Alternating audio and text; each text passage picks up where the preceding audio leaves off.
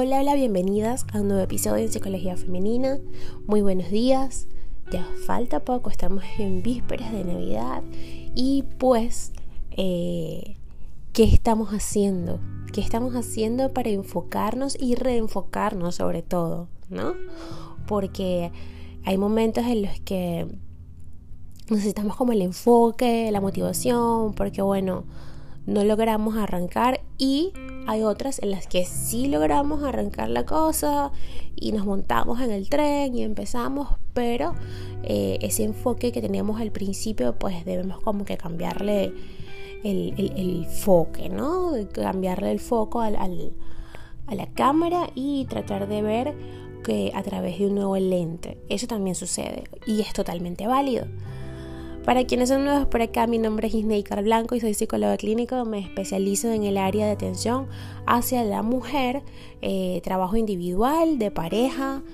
Em, también trabajo a, través de herramientas que mm, pues me ayudan a ayudar de cierta forma a la persona que asiste a terapia en cuanto al crecimiento personal, la autoestima, gestión emocional. Sobre todo esas son las tres cositas que más eh, trabajo con mis pacientes en terapia. Sin embargo, todo siempre va a depender de la demanda del paciente.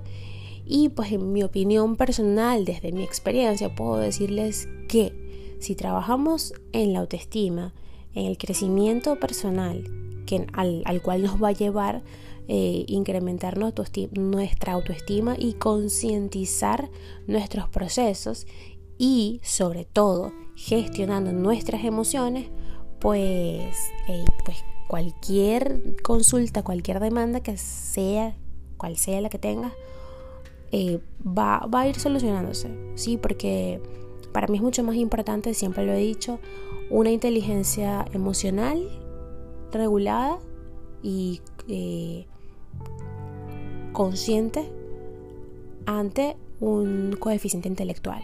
¿ok?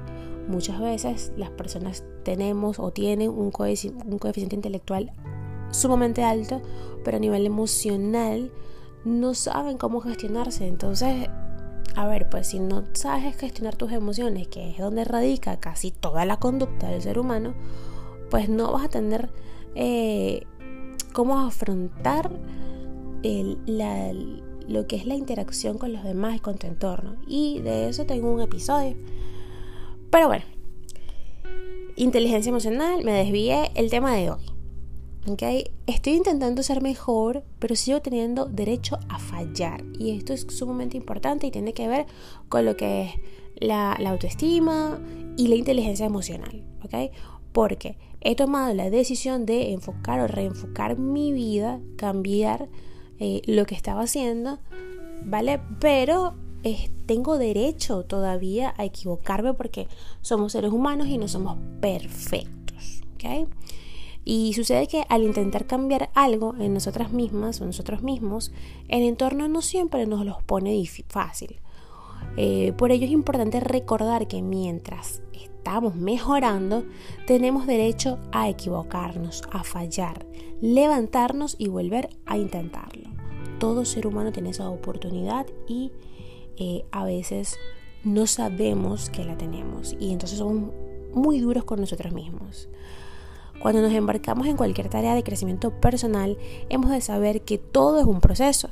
Los cambios no se producirán de un día para otro. Para obtener resultados, habremos de ser perseverantes y disciplinadas. Aún así, esperamos que nuestros seres queridos se alegren por nuestras decisiones y nos apoyen en el camino. Por lo mismo, podemos sentirnos furiosas y decepcionadas cuando estos aprovechan cualquier retroceso para menospreciar nuestro esfuerzo. Y es que algunas personas parecen olvidar que, aunque estés intentando ser mejor, aún tienes derecho a equivocarte. Es imprescindible que seamos conscientes de que nosotras mismas, nuestro, propio bienestar, debe ser el principal motor del cambio. Si esperamos la aprobación, el reconocimiento y el apoyo de afuera, es probable que nos rindamos antes de alcanzar la meta. Y es por eso que siempre la motivación debe ser eh, intrínseca, ¿ok? vale, que sí hay circunstancias en que las eh, motivaciones extrínsecas juegan un papel importante, pues sí, claro. Es que es a través de los reforzadores positivos que recibimos del entorno que se instaura o se extingue una conducta en nosotros, ¿ok? Que se los, explico, se los he explicado en episodios anteriores donde se instaura, o sea, el sistema de aprendizaje tiene que ver mucho con eso, o sea, hice una conducta hoy y dependiendo de cómo fue reforzada esa conducta o extinguida, eh, pues yo de adulto actuaré de esa forma, ¿ok? E incluso hay muchas veces que, que los niños son cariñosos, ¿vale? Y pues las mamás o los papás no, o los cuidadores no lo son tanto, y reciben ese rechazo a través de, las muestras de cariño y pues cuando son adultos ya no son cariñosos y no, de hecho no es que no sean cariñosos, siguen siendo cariñosos, solo que no saben cómo expresar ese cariño y cómo dar ese cariño puesto que nunca los enseñaron, ¿ok? Entonces, resumen de, de todos estos seis minutos. Si esperamos la aprobación de alguien desde afuera, el reconocimiento y el apoyo, entonces estaremos perdidas, ¿ok? Porque eh, aunque si bien es cierto, esas caricias positivas desde afuera son importantes, el hecho de que no lleguen no quiere decir que tú vayas a perder la motivación por tu meta.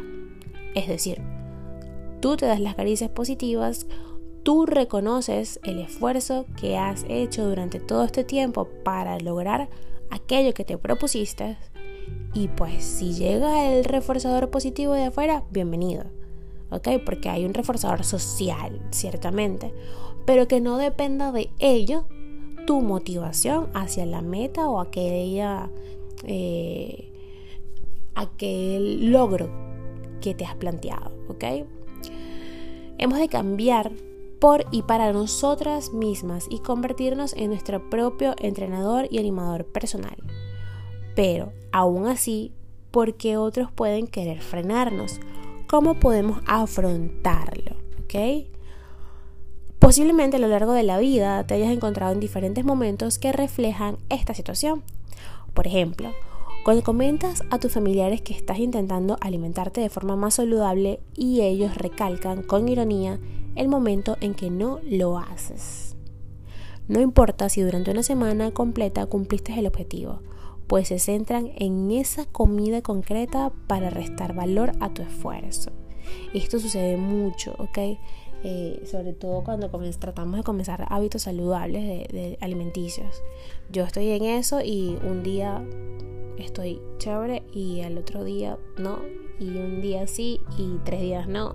Y es una lucha constante porque este, vas aprendiendo y porque eh, vas más que aprendiendo, reaprendiendo a comprar en el súper, a comer, a saber mm, cómo combinar los alimentos, o sea, un montón de cosas que pues nunca habías hecho y de repente tienes este año que intentaste hacerlo y no es algo fácil, es un proceso y muchas veces el autosabotaje nos lleva a la desesperación.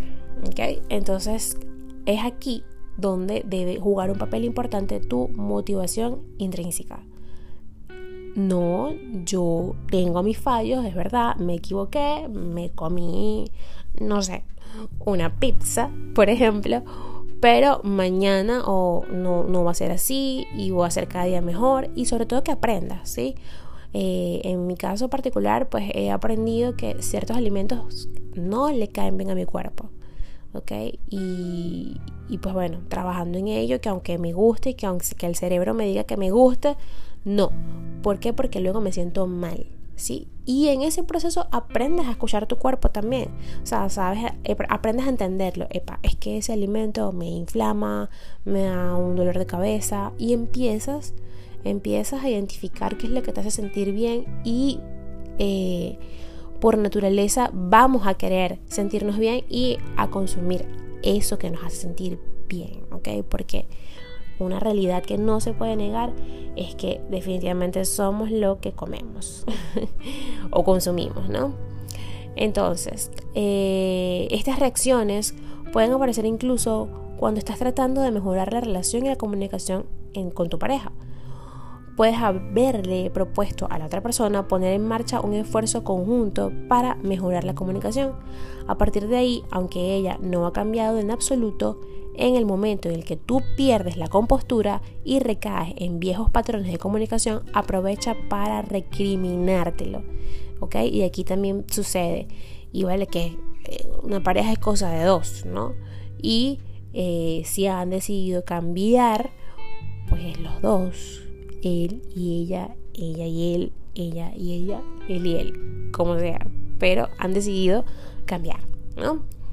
Eh, ¿Por qué ocurre esto de que la gente, sabes, no, no puede ver que te equivocas porque enseguida te ataca?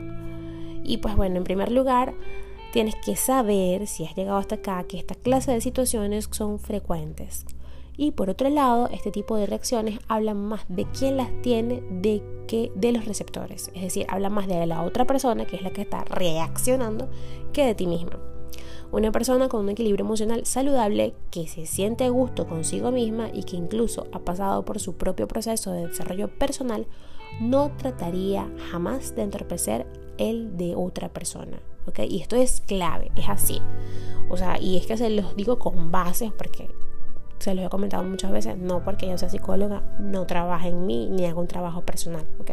Todos los días estoy haciendo un trabajo conmigo misma y eh, cuando te sientes a gusto contigo, a gusto bajo tu propia piel, entonces no juzgas a los demás porque has estado en esa posición, has estado allí trabajando y esforzándote y valoras el trabajo de la otra persona y no se lo saboteas. Eso es o sea, es así, es ley de vida.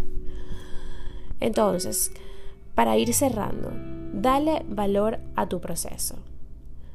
¿Ok? Consiste, y esto consiste en que te mantengas firme ante estas reacciones del medio. Consiste en no caer en el terror de terminar negándote tu derecho a fallar. Si verdaderamente quieres llevar a cabo un cambio interior, debes respetar tu proceso y encontrar tu ritmo. No has de ser perfecta o perfecto y menos en un día. Está bien descansar en el camino, girar e incluso retroceder. El crecimiento no es lineal. Ojo con esto, no es lineal y no todos los días somos igual de capaces de realizar el trabajo. Una caída no es una recaída.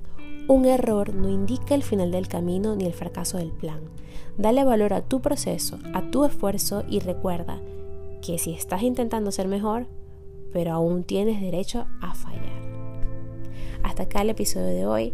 Espero que lo hayas disfrutado tanto como yo. Disfruto siempre de dejarles todo este contenido a ustedes acá para que lo escuchen, lo compartan, por favor, no se queden con el conocimiento que siempre hay alguien que necesita escuchar estas palabras que está en ese proceso de crecimiento.